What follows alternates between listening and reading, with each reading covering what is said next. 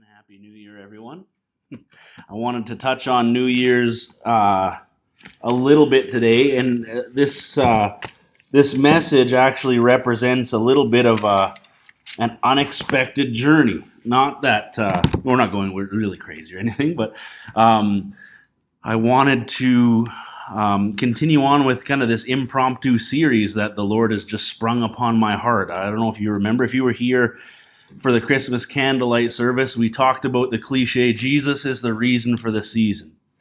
And we went beyond that cliche, diving deeper beyond just Jesus being the reason for the season. And re- God was reminding us that Jesus is the reason for everything.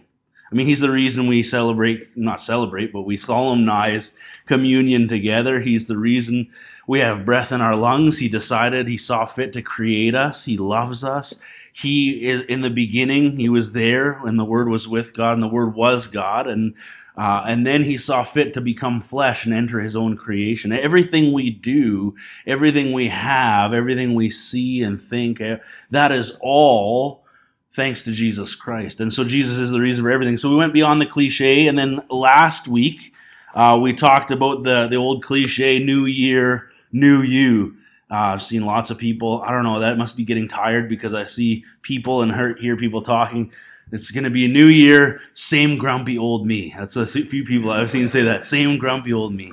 Uh, and, and I, that's I don't know what that's going to be for me. I, I think uh, New Year, new me would be great. But we went beyond the cliche that it's not just New Year's that God makes us new. He wants to renew us every morning. He wants to renew us every day. That when we're in Christ, we're a new creation, and therefore we're continually being made new. We're continually growing into these new creations.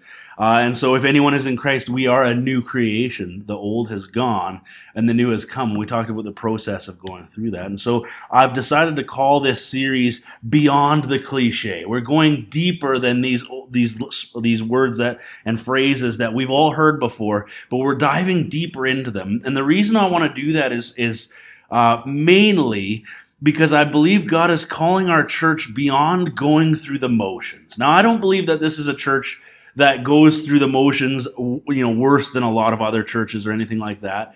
But I do believe that God is calling us deeper. Now, I, when it comes to doing, you know, stepping out of the box, yes, our church does things like Kids Rock Camp. Our church does community dinners and, and community breakfasts and things like that. But I think we, it's easy to fall into just a routine and rhythm of just doing those things because what that's what we've always done, without heeding the call to go deeper.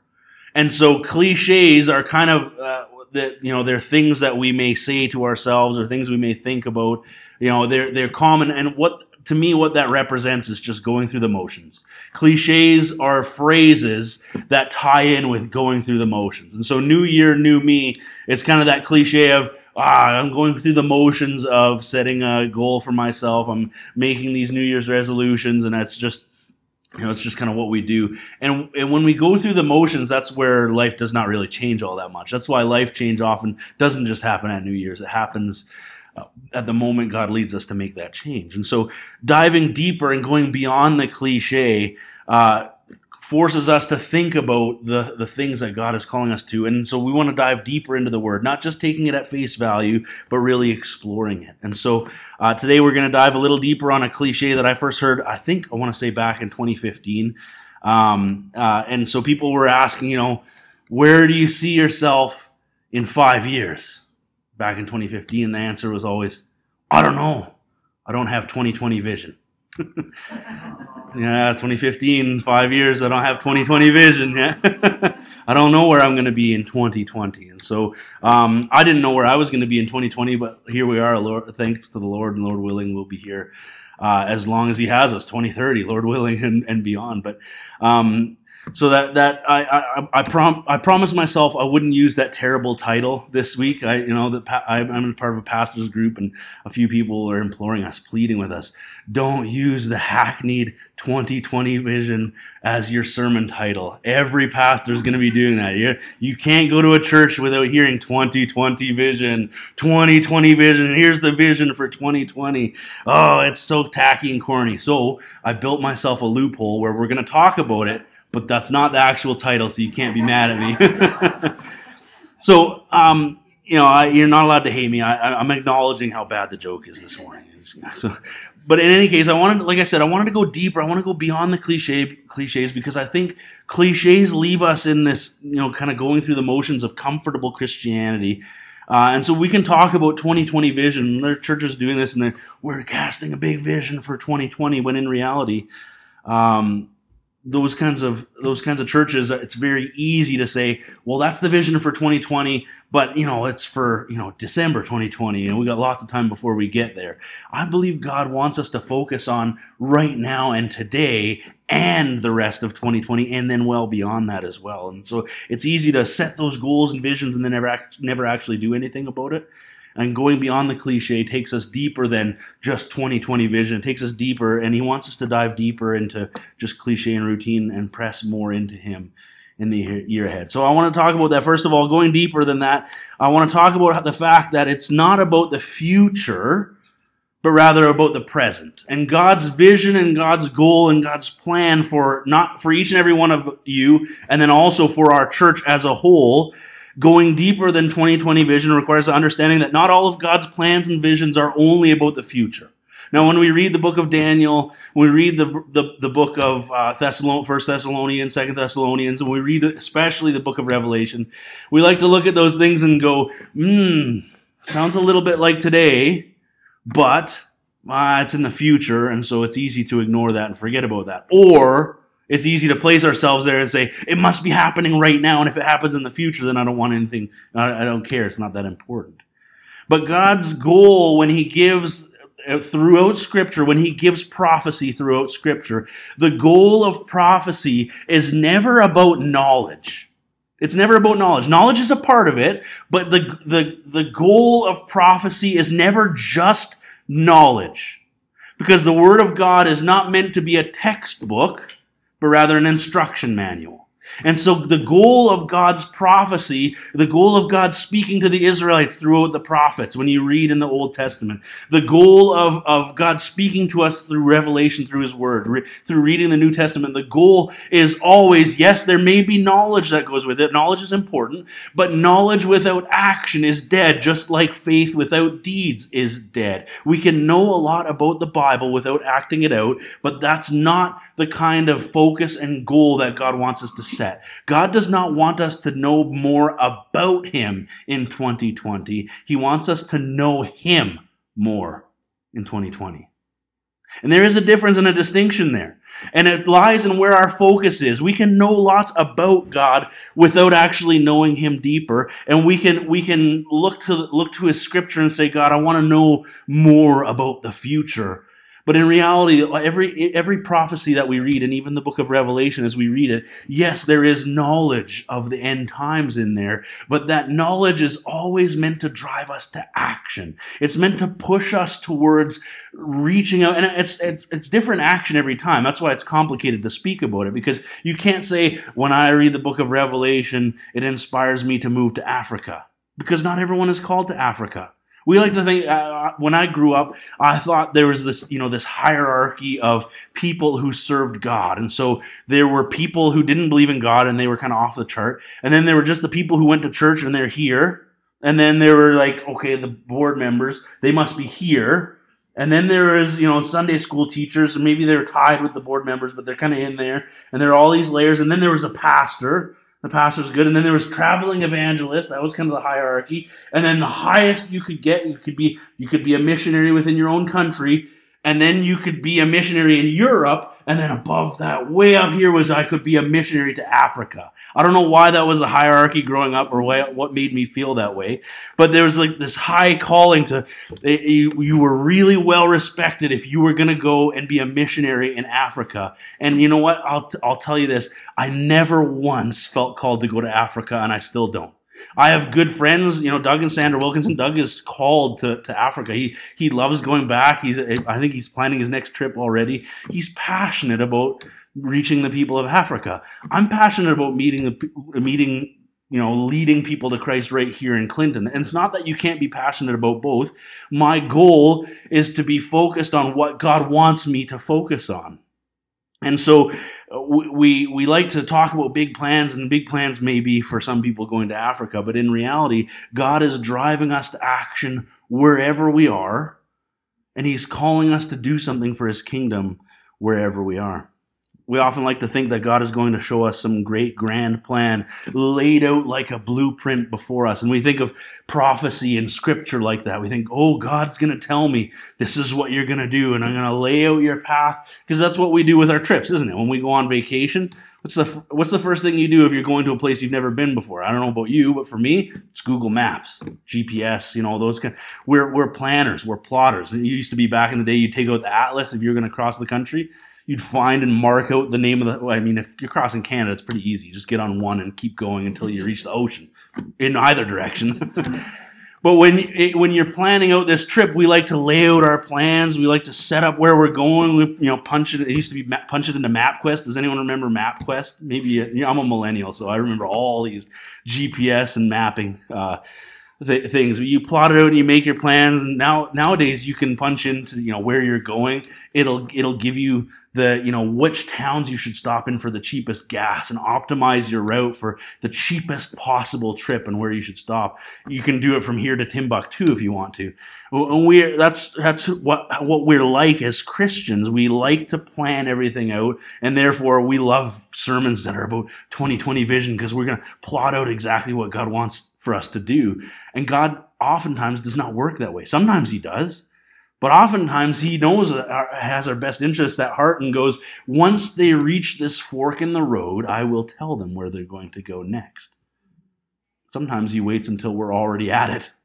God, I'm driving 60 miles an hour. I need to know which way I'm going to turn. God, tell me so. And then you have to turn quickly. And suddenly he's going to reveal to us what way we're going. To read to you from uh, Genesis chapter 12 this morning, uh, an instance of God revealing the future to someone. Right in the very beginning, I'll let you find it here. I already found it earlier, but go ahead and turn there.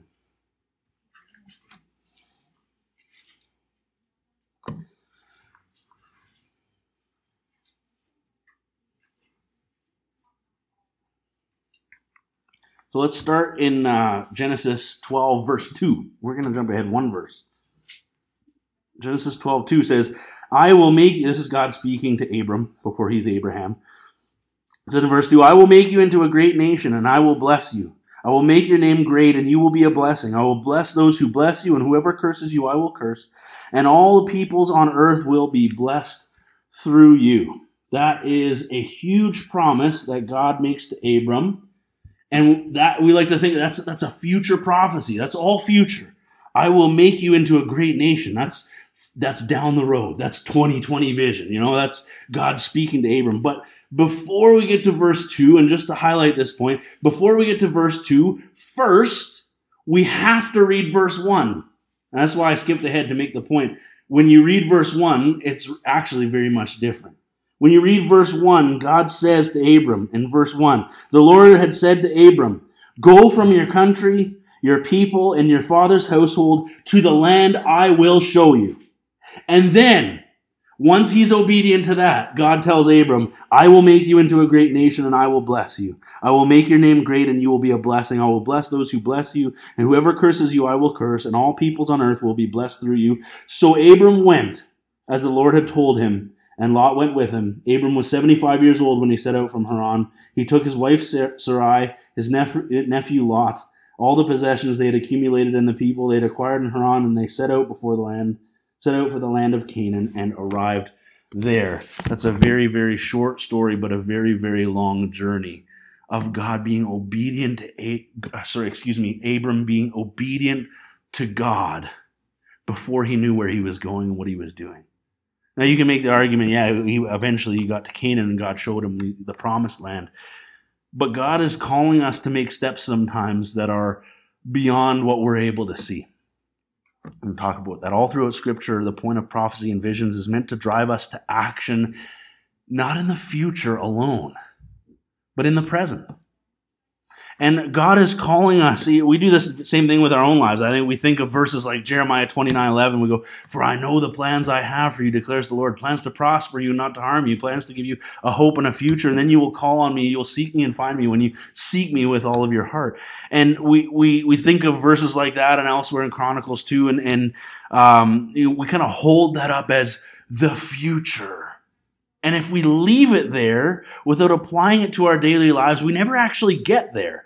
And, and unfortunately, I think Christians end up kind of just on this treadmill of, uh, you know, I'm going through the motions, I'm going to church, but I'm not, I'm not living this out in my daily life on Mondays and Tuesdays. I'm not, I'm not actually applying it. And so, like spiritual procrastinators, we put off God's plans, we put off God's will, we put off what, what, what we assume is His plan for the future, and we say, God, I know you have a plan for my future, but what about right now? God wants us to say, I know you have a plan for right now, Lord. I, I, know you have a plan for this day. I'm looking down the road, but I also want to focus on what I'm doing today. God's plan is not just for the future, not just for 2020 and not just for 2030. God's plan for this church starts when we leave this building today. He's already working with that plan. And if we'll be obedient to it, we'll start to see that with clarity what he wants us to be doing, not just five years down the road, not just by the end of the year, but tomorrow morning when we get up. God's plan for us is not not is for today, not just because it's a new year, not just because it's a new decade and we have this silly 2020 vision pun about it. God, like Abram, God is calling us to step out in faith into the plans that He has for us today. He doesn't want us to wait. He doesn't want us to keep pushing it into the future like we treat prophecy, like, oh, it's, that's down the road and I'll worry about when I get there. God's plan and goal and desire for us is for today. And so, secondly, moving on, uh, if we want to go beyond the cliche, we need to look at what 2020 vision actually means. So, in, in getting laser eye surgery, by the way, laser eye surgery, not what I expected when I was a kid. I didn't I didn't know when I was about seven years old laser eye surgery. You can shoot lasers from your eyes. Very disappointed not to find that find out that was not the case. so I had laser eye surgery. I had uh, PRK. I don't even remember what it stands for anymore, but I know they zapped my eye off. That wasn't very pleasant. but in going through the process of having this, you know, my eyes turning into a cone shaped and them correcting that and putting drops in my eyes to, to, to uh, you know, stiffen them up, make them more rigid and learning about 2020 vision and how, how far away I was from that.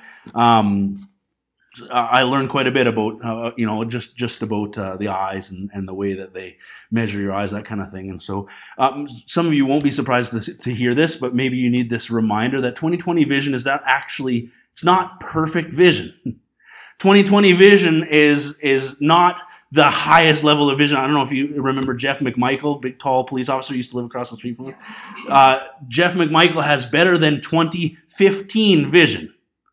That's oh, what does that mean? 2015 vision. He's looking in the past, right? No, he, he had he has 2015 vision, meaning things that are 20 feet away from him appear to be actually only 15. He can see what other people can only see from 15 feet away. 2020 vision is not perfect vision; it's accurate vision.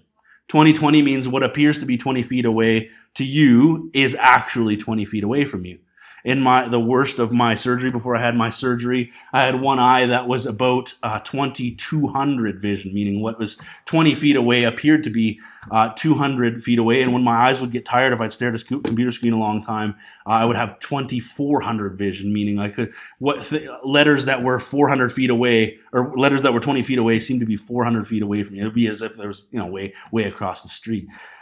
And so the goal for for uh, for the optometrist and for the surgeon was was never actually to get 20/20 vision. It's to get acceptable vision to move it back, you know, beyond. And I'm at about 2025 right now, which is a tremendous blessing.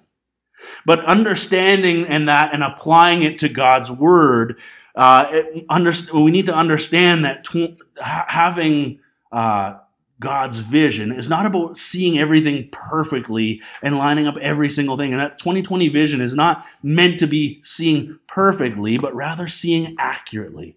And I believe that scripture talks quite a bit about seeing things accurately. And, and for us as believers, we want to know and understand what that means. So we're going to read a couple, a couple verses here. We're going to jump around a little bit. So if you have your scripture, if you have your Bible open already, turn to Colossians chapter 3 with me. I bookmarked it, but we're uh, yeah page page sixteen eighty two. If you have the same Bible as me, um, Colossians chapter three. We're just going to read a few verses on where our focus is. Where are we looking? Because when we focus on the wrong things, we end up going in the wrong direction. Just like when we're driving, uh, you need to look at where you want to go. Because if you look to the obstacle, you end up steering towards it. God wants us to focus on the things that matter. So, Colossians chapter 3, let me know when you're there. Well, once half of you are looking up, I'm going to start reading, and then you'll just have to catch up. so, Colossians 3 is all about where our focus lies. Colossians 3, just, just right from verse 1, and we'll read it together. Colossians 3 1 Since then you have been raised with Christ, set your hearts on things above, where Christ is, seated at the right hand of God. Set your minds on things above, not on earthly things. For you died, and your life is now hidden with Christ in God. When Christ, who is your life, appears, then you will also you will you also, excuse me, will appear with him in glory. Let's focus on what Paul's saying here to the church in Colossus. He's saying, since you've been raised with Christ, in the in view of communion this morning, remembering that we've been given new life here on earth, that we're new creations. Set your hearts on things above.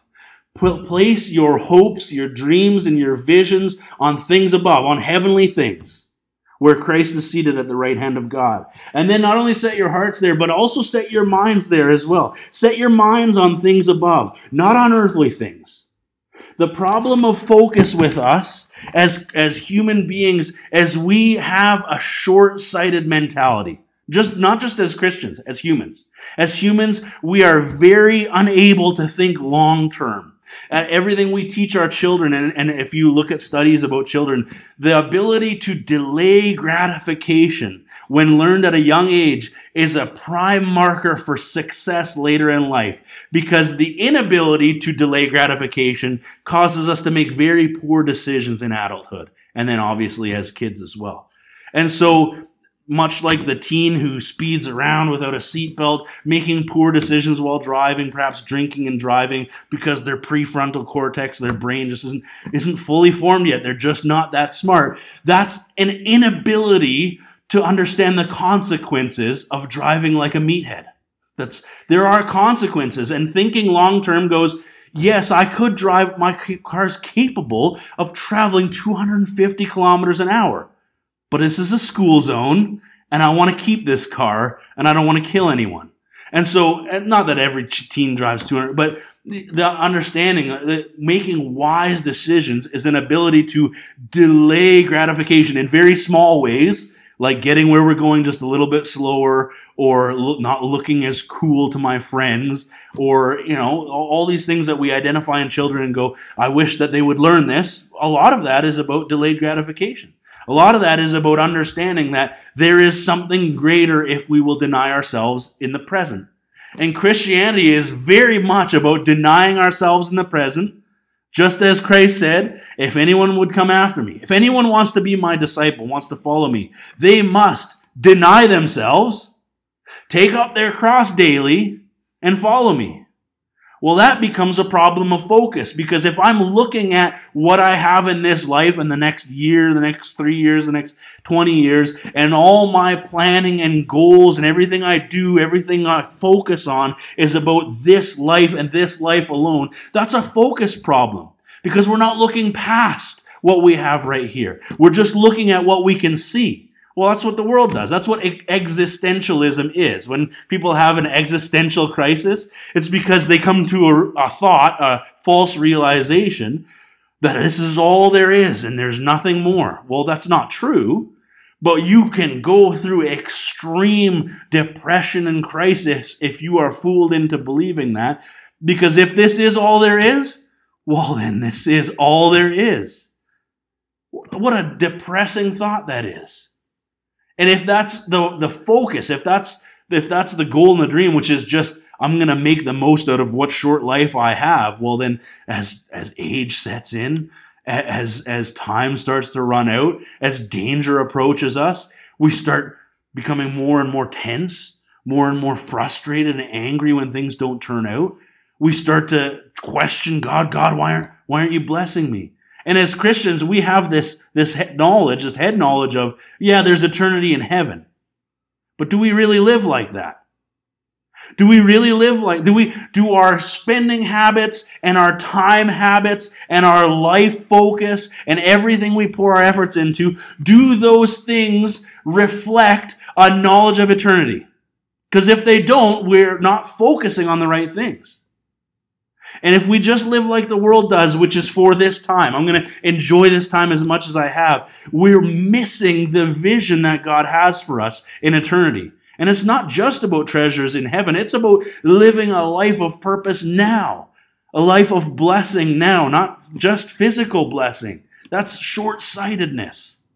I mean, all of the prosperity gospel of, of preaching that God only, you know, if you, it's a lack of faith if you're not rich and God wants to bless you with material things, that's short sighted. That's so short sighted. Uh, once again, I, am rem- reminded of Francis Chan's illustration. I, I, wish I thought of it yesterday. I found a nice long rope. And he, he uh, if you have a chance to look it up, if you just Google Francis Chan, you know, put, type it into YouTube, whatever, Francis Chan rope, Francis Chan rope illustration, and he'll explain it way better than I can. He has this long rope, and he says, "Imagine this rope just goes on for eternity; it just never ends. It goes around the world, around the world. It's just an eternal rope." And then he takes a piece of tape, you know, a thickness of a piece of Scotch tape, and it's around the end. And he says, "This is our lives." Our lives will go on for eternity, but this represents the life that we have on earth. This three quarters of an inch, one inch. And we pour all of our time and all of our resources, all of our effort, all of our thought and planning, everything we have goes into this one inch of rope on a, on a length of rope that goes into eternity. And if all of our focus is on this one inch, how much are we missing in the length of eternity of rope, uh, the length of time that we literally in our human minds can't fathom? How much are we missing out on? How much are we not doing because we're focused on self instead of focused on others. Too many Christians reflect worldly mindsets when it comes to focus and planning and spending and time and everything. Because following Christ is about adopting a different mindset, setting our minds on things above. It's about adopting a different focus, focusing on eternity. It's about adopting a different rhythm and pattern and worldview and everything. It, uh, it changes our whole lives. That's why when scripture talks about being a new creation, it's not, it's not that we become a different species. It's that everything about our lives is meant to change. Sometimes rapidly and quickly and sometimes very gradually. But make no mistake, God is calling you towards change. He's calling you to adapt and change your life, to set your minds on things above, not on earthly things. Because if we're focused on personal goals and bettering ourselves and earthly plans, you're not catching God's vision for your life. You're not, you're not grasping all of it. You might grasp part of it, but you're not grasping all of it. Hebrews 12, 1 and 3. Uh, we'll, uh, I'll just jump there quickly and you can read along with me uh, if you like, but we'll uh, read it has this, has this same kind of mindset and the same focus. Verse 1 it says, Therefore, since we are surrounded by such a great cloud of witnesses, let us throw off everything that hinders and the sin that so easily entangles, and let us run with perseverance the race marked out for us, fixing our eyes on Jesus, the pioneer and perfecter of faith. For the joy set before him, he endured the cross, scorning its shame, and sat down at the right hand of the throne of God. Consider him who endured such opposition for sinners so that you will not grow weary and lose heart. Jesus had an eternal mindset.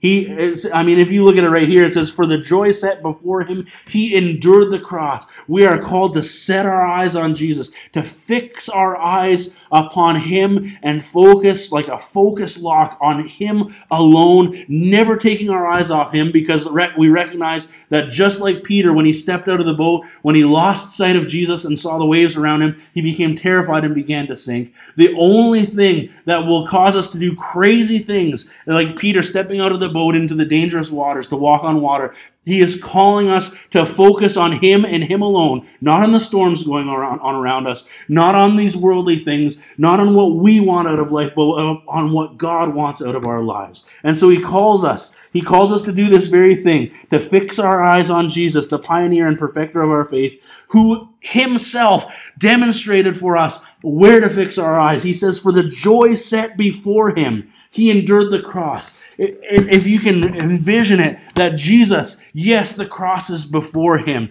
but beyond the cross, he has this focus on the Heavenly Father, and he knows that this is just a blip in his 33 ish year life. This is just an instant, a moment. Yes, it is the most torturous thing that a person could ever go through, because not only did he endure the physical pain of crucifixion, not only did they drive the nails through his hands and feet, not only did they spit on him and mock him and, and make him nude in front of everyone and embarrass him and shame him and place a crown of thorns upon his head to mock him. But not only the humiliation of what he went through and the emotional torture of what he went through, but the spiritual reality of bearing the sins of every person, not in this room, but in this world that everything he went through, he, for the joy set before him, endured all of that and then some. All of that because he saw beyond the cross beyond into eternity, knowing what this would accomplish, and willingly laid down his life for us. If you want to know what it takes to lay down your life for Jesus Christ, it takes looking beyond this day. It takes looking beyond the cross, the daily cross. It takes looking beyond my life and what I want to accomplish and my goals and my plans and my purposes and looking to heaven and saying, God, what do you want to accomplish through me? It's a focus issue. If we focus on self and on now, we're unable to, at the same time, focus on eternity and on God and on heaven and on His plans. Having accurate vision is really a matter of focus. Are we focusing on self or are we focusing on God's goals? Are we focused on Jesus? And my prayers in 2020, it'll be a year of heavenly focus, that we'll look to the things of heaven instead of the things of earth. And we have to make a conscious decision to do that regularly. Lastly, I believe a huge part of having an accurate picture of God's plan requires us to live, ironically, not by sight. Having true vision requires us not to look with our eyes, but to look with faith. We last week we read from 2 Corinthians 5. Interestingly, I did not have a plan for this week, but in 2 Corinthians 5, verse 7, we picked up in uh, verse 12, I believe it was. We didn't read this, but interestingly, the word tells us in 2 Corinthians 5 7 that we live by faith and not by sight.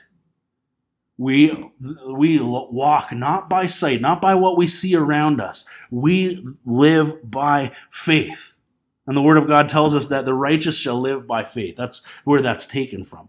We are called not to live by what we see. And that really is uh, uh, understanding that is, uh, again, it's about focus. It's about understanding that if we focus on the things of this earth, that's living by sight. If we focus on the things of God and what He wants us to do, that's living by faith. I mean, it, it kind of is that simple, but it's very, very difficult to do. That takes faith. It takes faith to have a heavenly focus. It's about trusting God instead of trusting ourselves. And that's where it's a challenge. That's where God stretches us and the rubber meets the road. When we, when we get to live out our faith in scary but rewarding ways. God is raising up a church that is willing to step out of the box and, and do scary things for God. It's, when Peter stepped out of the boat, it's a scary thing stepping out of a, a boat in a storm where the likelihood is very high that you'll drown.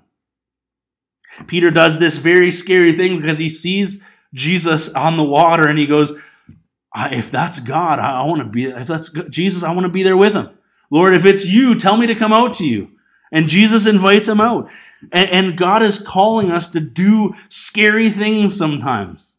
Because if faith and sight are just the same thing, we're, we're never going to be challenged. If we just live by sight, when, when God tests our faith, we'll fail that test because we're focused on the things of this earth. God is calling us to be people who will step up and say, just like this church did 13, 14 years ago, to step up and say, I don't think we have the resources to run a camp, but God told us to do it. I, I don't know if we're able to do this camp thing. And in the excitement and hustle and bustle of being obedient to God, we just started doing it. And God called us to this crazy dream. You know how crazy it is to continue to do this? You know how difficult it is to find volunteers to keep stepping up to do more and more because God keeps sending more and more? God wants us to, to step out in faith and do it anyways.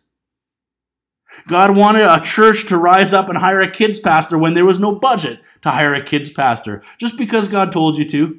Here I am. It's been it's been um, 12 years now. I've been here since 2007. God called me a year late. Sorry. you, thought, you thought I'd be here in 2006, but God had a, a different plan. God wants us to be a church that steps out and says, I don't think we can keep this church going any longer because there's only two of us, Hertha and Lydia.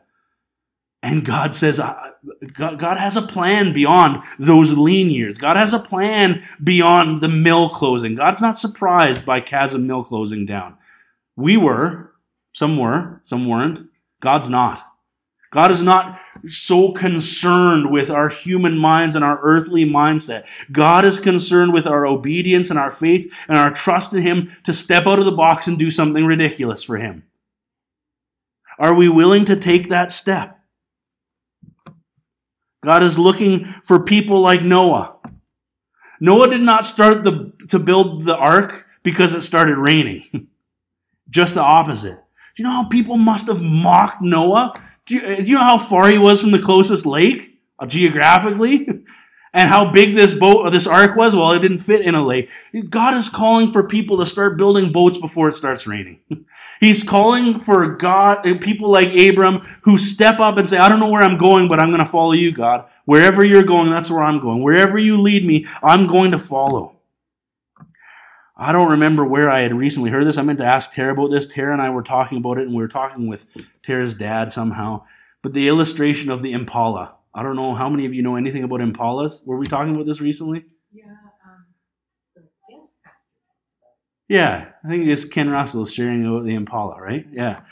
Thank you for remembering, because I could not remember where I heard this.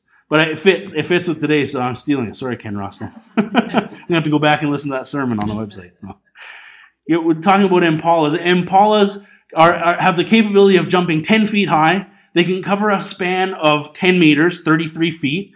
They, they can jump 33 feet lengthwise, 10 feet in the air, and are regularly confined by fences that are 3 feet, 3 feet tall. They can clear a 3 foot fence by 7 feet, taller than, a little taller than me, a lot taller than me. and yet they are regularly confined, they are able to be confined by a, a height of only three feet because they are unable, they, they lack the, the, the fortitude to jump where their feet can't, where they can't see where their feet are going to land. I'm, I'm not doing it justice. So I don't have Ken Russell's uh, you know sermon up on the website, but once I do, go back and listen to it. He tells it better than I do. That's that's your homework. Uh, and so impalas, because they are not able to see over the fence, if you know, obviously it would, couldn't be a clear fence, they would see. But if they can't see where they're going to land, to land, they refuse to jump. They are held in captivity by their the lack of their ability to make a leap of faith. I mean, that's a that's a really if we really just envision that, that is a really strong indicator of the North American church, isn't it? We are held in captivity sometimes by, by our lack of trust and faith that God is going to see us through clearly. And it's not, it's, it's, it's even more than that. It's, it's even a deeper level than that. Because we're not just impalas who, who can blindly jump to freedom. We have Jesus on the other side of the fence telling us, on the other side of that wall saying, it's okay. It's safe. I promise I will catch you. I promise you'll land on your feet. Everything will be fine. You can trust me. I have a plan. And even still in hearing our Lord and Savior on the other side, calling us to freedom, calling us to a leap of faith, we're still saying, God, I'm scared because I can't see what's on the other side. I don't know where I'm going to end up. And God is challenging us as a church. Jump out. Step out in faith. You don't have to have the vision. You don't need to see the full roadmap to know where I'm going. You can step on the accelerator and trust me. I know where I'm going. God's a better driver. He's a better pilot. He, he's a, he's a, he's a better map maker. He created every one of us. He can be trusted. He's the perfect navigator. And yet we often like to grab the map and say, hold on, God, I know where I'm going. That's so short sighted. It's myopic. It's, that's the, that's, we, we're, we're nearsighted. We focus on the things of this earth and we go, God, that doesn't make sense. So I'm not to do it. God is calling us beyond our lack of faith to trust His vision for this church. And that's going to be scary sometimes. I believe God has, has, has uh, um, laid a, a vision on my heart and certainly on other people's hearts for for Clinton and for this church and what the plans are ahead. I don't even going to share with you. It's too scary. when I saw, I woke up in cold sweats in the middle of the night and I dreamed about it three times. And before that, God has showed me a vision of what God is calling us to. And then when he, when, when I said, God, I don't think we can do that, he added to it. I mean, that's scary. you know what it's going to require of us? It's going to require more than Sunday mornings, people it's going to require more than just a couple bucks in the offering and just you know a token of going through the motions of what he wants us to do. It's god is calling our church and and he i mean he gives us the freedom to say no i don't want to go there. I don't want to drive that way. He leaves he leaves total control of the steering wheel and he says okay I, I will let you go the direction you want to go even if it's the wrong direction. To me that's actually scarier than going god's way it's it's it, it, the the thought of focusing on the things of this earth and totally missing the point is terrifying. It should terrify all of us. the beautiful thing about God's plan and his vision is that it's it's both massive in scope, eternal in scope, and yet incredibly minute in detail. It's incredibly small. Every tiny detail, God wants us to focus on that as well. Uh, I, that, there's, there's nothing I can, there's no illustration I can explain to you that is able to both focus on eternity and then also on the day to day. God is calling us to do both, and only He can do that. That's why it requires walking by faith and not by sight because we, we, we can focus on this day and what God wants me to do this day and then lose sight of the big picture down the road. Or we can focus so much on the big picture down road that we forget to live the, those daily moments of showing God's love to people. It can only be led by the Holy Spirit. Because we, we're, as a church, going to be called to focus on a big dream and big picture ahead, God's huge vision for this church. But every single day, that's going to require us to go out and love people. Just in a very real and plain and, uh, you know, simple way. To love your neighbor as you love yourself. I mean, that's, really, when it snows, not that hard for those of us who are able bodied and can shovel for them. It really not that hard to, for, for baked goods to come to the neighbors and love them. I, I, well, I'm not calling us to do anything really radical and extreme in the, in the small picture. And yet in the big picture, God is calling us to radical and extreme things. And they're both, they're both God's plan and God's will. And so it's going to require faith and trust in what God wants. It has, to, it has to, it requires our focus, not on 2020, not just on eternity, but on Him. As we focus on Him, that causes us to focus on eternity. And at the same time, causes us to focus on today as well. At the same time. We can be both heavenly minded with a focus on eternity while also focusing on the tiny details of obedience in daily life, in day to day life, and taking up our cross daily and following Him.